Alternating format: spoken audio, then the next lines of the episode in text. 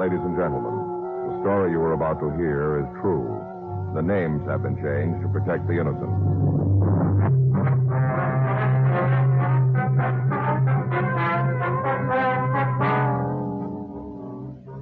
You're a detective sergeant. You're assigned to Bunko Fugitive Detail. A man tells you he's been taken for a large sum of money. He thinks it was a swindle. Your job, run it down. The documented drama of an actual crime. For the next 30 minutes, in cooperation with the Los Angeles Police Department, you will travel step by step on the side of the law through an actual case transcribed from official police files. From beginning to end, from crime to punishment, Dragnet is the story of your police force in action.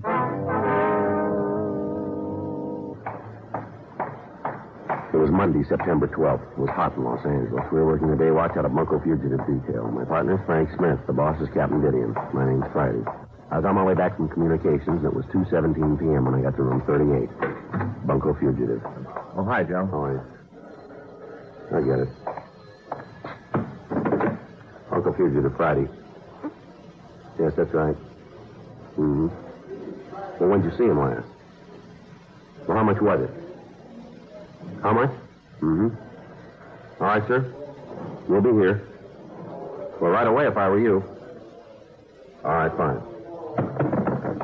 Fellow's coming in to talk to us. Yeah? Says he gave a friend of his forty thousand dollars. Oh. Kind of broke up their friendship. What do you mean? The guy skipped out.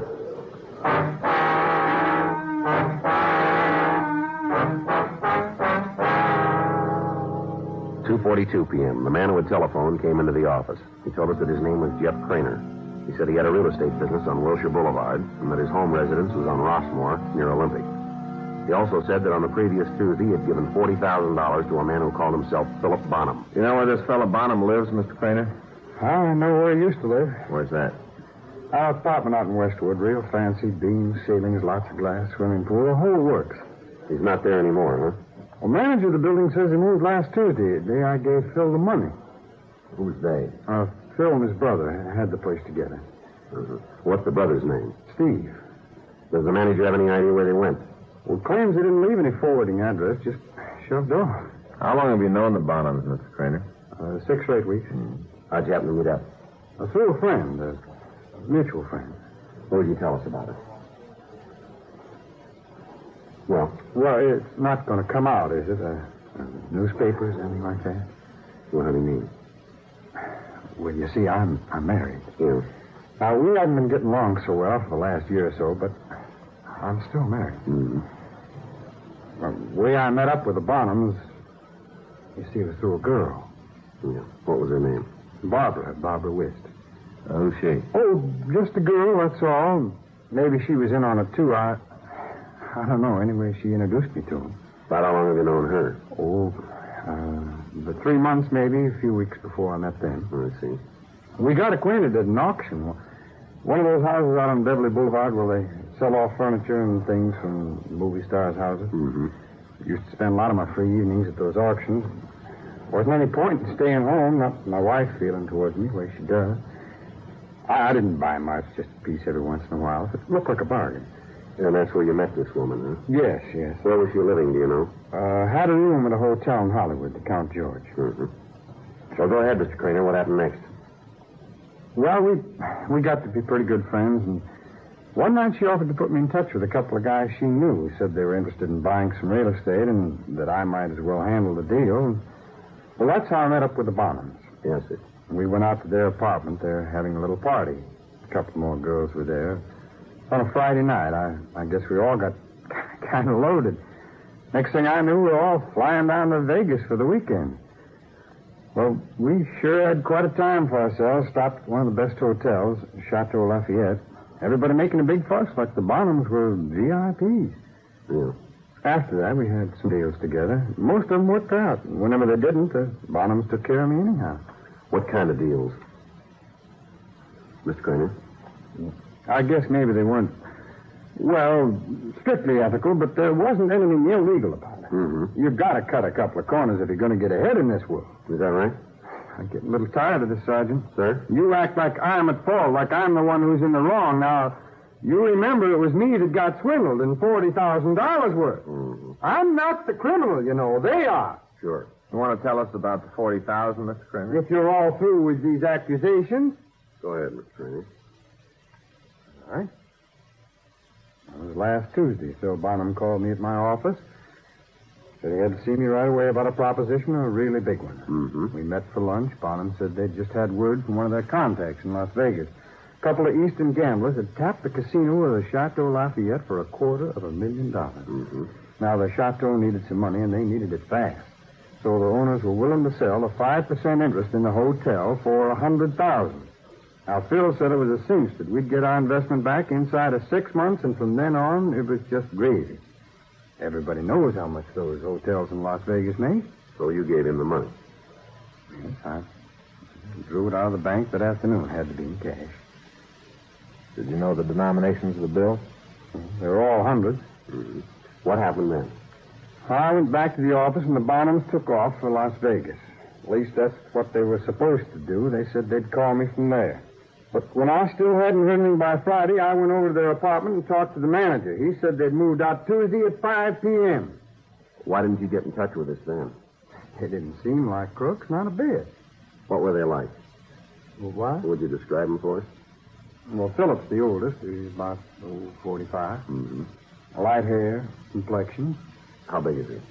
tall, about six foot man, thin, sort of rangy. What about his brother? Now, Steve's maybe three or four years younger. A little shorter, not much, though. A little heavier. What color is his hair? Reddish kind. The girl who introduced you to him, you said her name was Barbara Wist? Yes, that, that's right. How do you spell that? W-I-S-T. You want to describe her, too? Well, it's pretty hard to say how old she is. I guess I'm not very good at judging a woman's age. Well, approximately then. Oh, 28, 29, 30, could, could even be 35. Mm-hmm.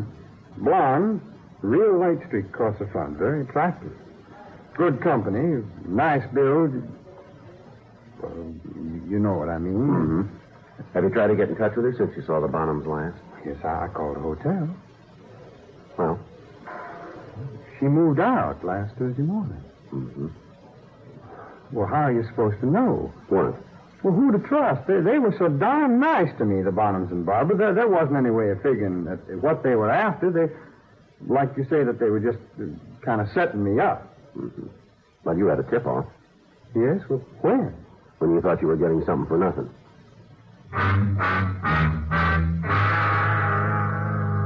Three oh eight p.m. We ran the names Philip and Steve Bonham and Barbara Wist through R and I. They had nothing on them. We went back to the office and showed the victim mug shots of known confidence men. He was unable to identify any of the photographs. 3.32 p.m. We showed him mugs of confidence women. No, not on that page, Sergeant. Uh-huh. Sergeant, Hmm? my, uh, my, my wife won't find out about all this, will she? Not from us. We haven't been getting along for quite a while, but, well, you know, she, she just wouldn't understand. hmm Funny, aren't they? How's that? Women, e- even if they won't have anything to do with you themselves, they just don't want another day moving in. Want to go on to the next page? Oh, yeah, sure. Say, say now. Yeah. That looks like her. Well, is it? No, I guess not. There's something different there. Sure is a resemblance, though. Mm-hmm. Nobody on this page. Now, wait a minute. That was her. Where? Here, right here, the one I pointed out before. Oh, I see. That's Barbara, all right, right there. You said there was something different about this woman. Didn't Well, there is, but n- now that I think about it, any gal's apt to do that. you? Do what? Dye her hair.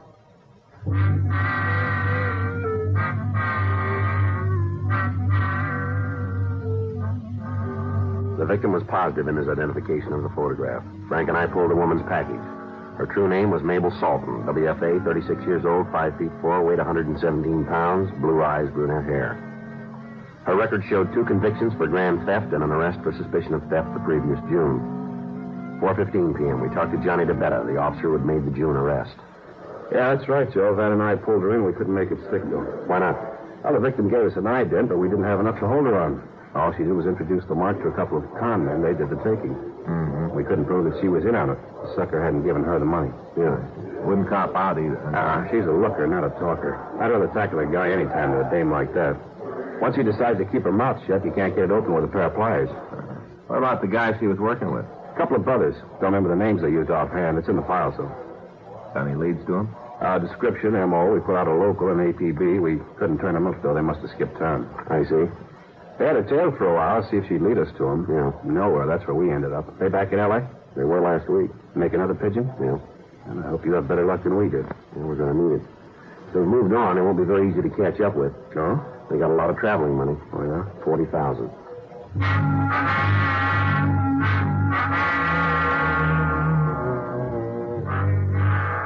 Frank and I put out a local and an APB on the two male suspects. We also put out a bulletin on the female suspect, Mabel Salton. But we requested that in her case, no arrest be made. We asked to be contacted in the event that she was located. From Johnny DeBetta, we learned that the Salton woman had also met the previous victim at an auction. Auctioneers and owners of auction houses were told to notify us if they saw the suspect. We talked to the manager of the apartment where the male suspects had lived and to check the clerk at the Count George Hotel. They were unable to help us. We contacted Las Vegas and learned that the Chateau Lafayette was in excellent financial condition. We also contacted CII up at Sacramento to see if they could give us an identification of the male suspects. We received a negative response. No new leads developed. Five weeks passed. Wednesday, October 19th, 9.46 a.m. Bunko Fugitive, Friday. Yes, sir. That's right. When? I see. Thank you very much. Goodbye. Kent, your auction house out on 3rd Street. Yeah? Auctioneer says he sold a couple of lamps to an old customer last night, Who? Mabel Salton.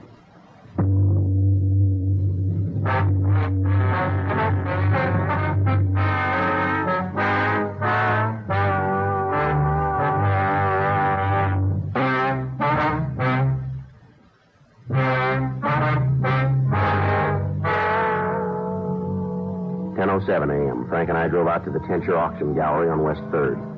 We showed the auctioneer a mugshot of Mabel Salton, and he said he was positive she was the woman he had seen the previous night. We went back to the office and had a conference with the skipper. You're sure picking her up won't do any good. Well, it didn't before, Captain. Yeah. Of course, this might not work either. We don't even know if her pals are back in town. Well, how do you plan to make the contact? Hang out at auctions, do a lot of bidding, let her think I'm loaded. I don't know. May it be better if Smith went undercover this time. He looks more like a mark to me. Well, now, wait a minute, Skipper. Oh, you know what I mean. Well, I I'm know. afraid using Smith would give us a problem, Captain. Yeah. Take another look at her picture. Hmm. Not bad, is she? No, that's the trouble. Smith's got a wife.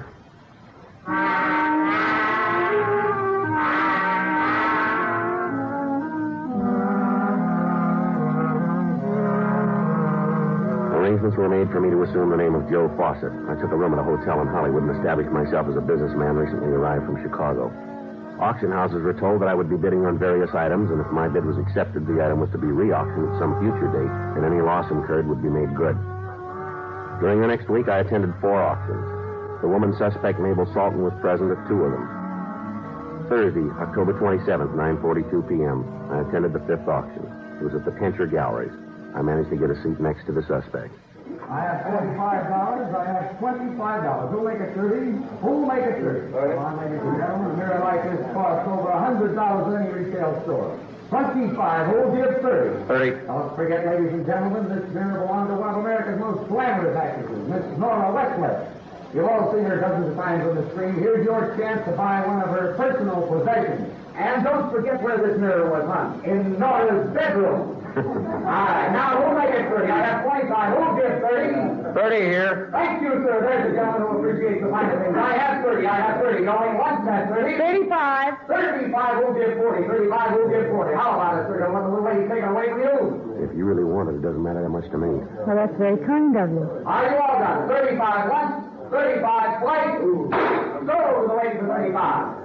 And now, ladies and gentlemen, our next item is a very unusual piece. It was designed especially... Thanks for letting my bid stand. That's all right, forget it. There's no way I can pay you back. And this lovely coffee- Maybe you'd let me buy you a drink after the auction. No, that isn't necessary. I didn't really want that mirror anyway. I'd like to.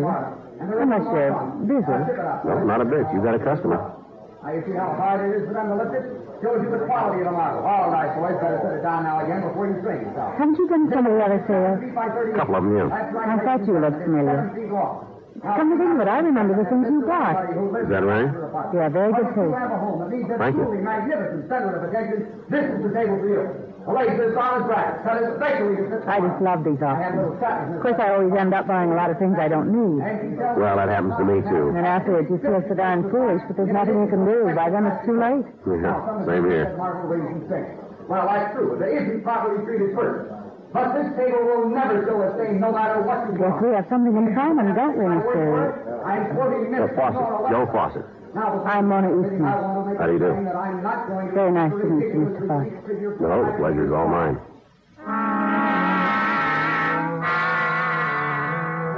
Eleven sixteen p.m. We left the auction and drove over to the suspect's apartment. It was on the second floor of a two-story building just off Olympic Boulevard. Bar's right over there, Joe. You'll take charge when I get out of my coat. You bet. Scotch or bourbon? It doesn't matter. Whatever you're having. Hey. Is the ice all melted? No, there's a little left here. That's good. I'm really awfully glad you could drop by. So am I. Here's your drink.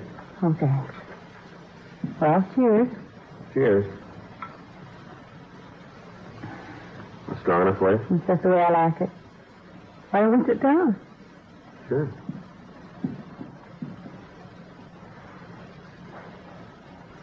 Where's your home, Joe? Well, I really don't have one yet. Oh? I got a hotel room over in Hollywood. I've been staying there for the last few days. What about all these things you've been buying? The auction. Oh, they're all for my new place. It hasn't come out of escrow yet. I see. It's out in Bel Air. Wish they'd hurry up and let me move in. For all I know, I may be getting too much stuff. I don't know what you need to furnish a house. Well, isn't your wife? Uh, I mean, Oh, I'm not married, Mona, not anymore. I see. We broke up about a year ago. Funny. What's that? That's when it happened to me. Just a year ago. Is that so? Maybe we have a little too much in common. Yeah. She hurt you, didn't she, Joe? Well, I can see it in your eyes. You have very sad eyes. You're soft and thoughtful. oh, I don't know. I think you can tell a lot about a person from their eyes. You do, huh? That's the first thing I notice about somebody. What do you notice, Joe? Well, I guess I never thought too much about it, tell you the truth. What'd you notice first with me? Well, Well, I guess it was your voice. oh, You know, when you were bidding, I think that's what I noticed first. I don't know whether that's a compliment or not. Well, you have a very pleasant voice, Mona. Very pleasant. George didn't think so. Who? My husband. Oh. He said I whined and nagged and made life miserable for him. Why'd you split up? Just didn't work out. Hmm, You think you'll ever try it again? Oh, I don't know. It's pretty hard to say. Yeah, I feel the same way. Well, I guess lots of people make mistakes. Yeah, sure. You need a freshener? No, I have plenty here. Fix you up? Yes, please. You don't drink very much, do you? No, I just don't feel like it tonight. No. Oh. Is it the company? No, of course not. I'm sorry if I, well, sort of forced you into taking me home. Why, don't be silly. I just felt that well, you didn't look very happy, and I thought maybe we both needed to be with someone else for a change. Sure. Yeah. Thanks. What line are you in, Joe? What's that? What's your business? Well, nothing right now. I guess you might say I'm unemployed. What? I had a company of my own back in Chicago, Textile Manufacturing. I sold it when we split up. What are you going to do now? Oh, I'm sort of looking around. I got a little cash and let's get by on. Oh? If the right thing turns up, I guess I might go into it. Mm, I suppose it's hard to tell what to put your money into nowadays. Yeah, well, there's no hurry. You know, that reminds me. Hmm? If you really do want to get into something good, Yeah? I know a couple of businessmen. Oh, they're not close friends or anything like that, but they have some excellent contacts. Is that so? I'm sure they could put you into something that would give you a nice return on your investment. Well, this wouldn't do any harm to talk to them, would it? I'm afraid you can't right now. Why not? They're out of town. Too bad, isn't it? Yeah, sure is.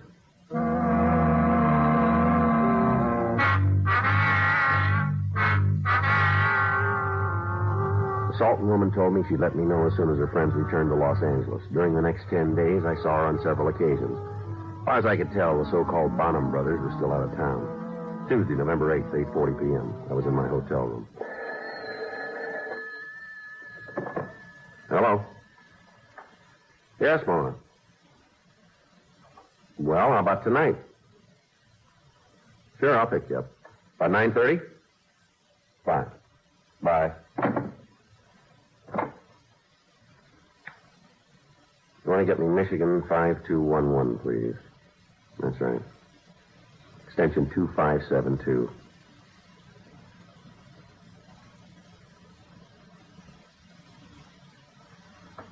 That's right. Extension 2572. Smith there? This is Joe. Yeah, I just heard from her. Better get hold of the bed and have him stand by. Tonight. Says they just blew into town. Over the phone, the Salton woman had told me her two business acquaintances had returned to Los Angeles. I was to meet them that night. Frank and Johnny DeBetta made arrangements to tail my car. 9.28 p.m. I picked up the female suspect. She told me her friends had rooms in the St. Clair Hotel over on Figueroa. We drove over there. It was 9.42 when we arrived. We went up to room 417. She introduced me to two men who matched the description of the male suspects we were looking for. They said their names were Tom and Fred Porst. Sure is nice to meet you, Mr. Fawcett. Uh, Mona's been telling us about you. It seems you've made quite a hit with her. That's so? She told me about you fellas, too. Uh, now, you've got to understand one thing. What's that? Anything we discuss in the business line, that is, well, it's got to be confidential. Why, sure. You see, my brother and I, uh, we don't make a practice of taking outside investments, right, Fred? Right. Uh, matter of fact, we don't even need any outside capital at the moment. We've sort of got a surplus. Oh, I see. Well, maybe some other time then, huh? Nice to have met you. Well, Uh, what's your hurry, Fawcett? Well, you said that. I said we don't need any capital. You know. Well, we might make an exception in your case, though. Oh? On account of Mona. Well, I don't want you to put yourselves out. Something else will turn up. I Now, guess. wait a minute. I was just thinking. What's that? Well, it never hurts to spread a good thing around. You got any plans for this Saturday? Well, I don't know. What you have in mind? Well, I thought we might fly down to Vegas. Get us a couple of girls. You can bring along Mona. Why Vegas? Oh, we got a friend down there. He made a killing at the crap tables a couple of years ago. Mm-hmm. Stuck it in thousand dollar bill. Oh, Now, he sort of forgot to mention it on his income tax, and now he could use the loot, but he's afraid to cash in the bills himself. yeah, I see. He uh, might be willing to sell them to us at a discount. You interested? No, not very. Why not? An old con game like that. What? Was this the best you can do? The thousand dollar bill routine's got whiskers on it. I should have known. What are you talking about? How would you know? Listen, Fawcett, what are you doing here anyway? Why'd you want to meet us? I was kind of curious about how you boys work. I heard a lot about you. Huh? Thought maybe I could pick up a new angle or two. Looks like I was wrong. Well, what's the joke? oh, don't you see? He was just checking up on our pitch. Yeah? Well, he's a con man, too. oh, you really pulled one this time, Mona, picking a pro for a mark. How was I supposed to know? well, just one look. You should have been able to tell Platus and those on your face. It is, huh? sure. Don't take it to heart, buddy. You might fool the suckers, but I'm in the same racket. well, I should have guessed it when you walked in the door. It's written all over you. Yeah. Uh, where you been pitching lately? City Hall. Huh? I'm a police officer. You're under arrest.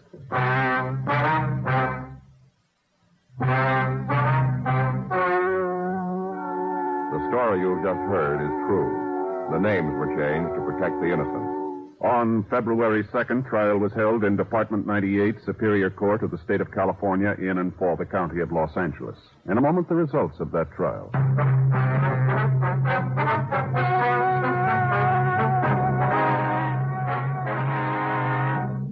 Mabel Harris Salton was tried and convicted of grand theft, one count, and received sentence as prescribed by law.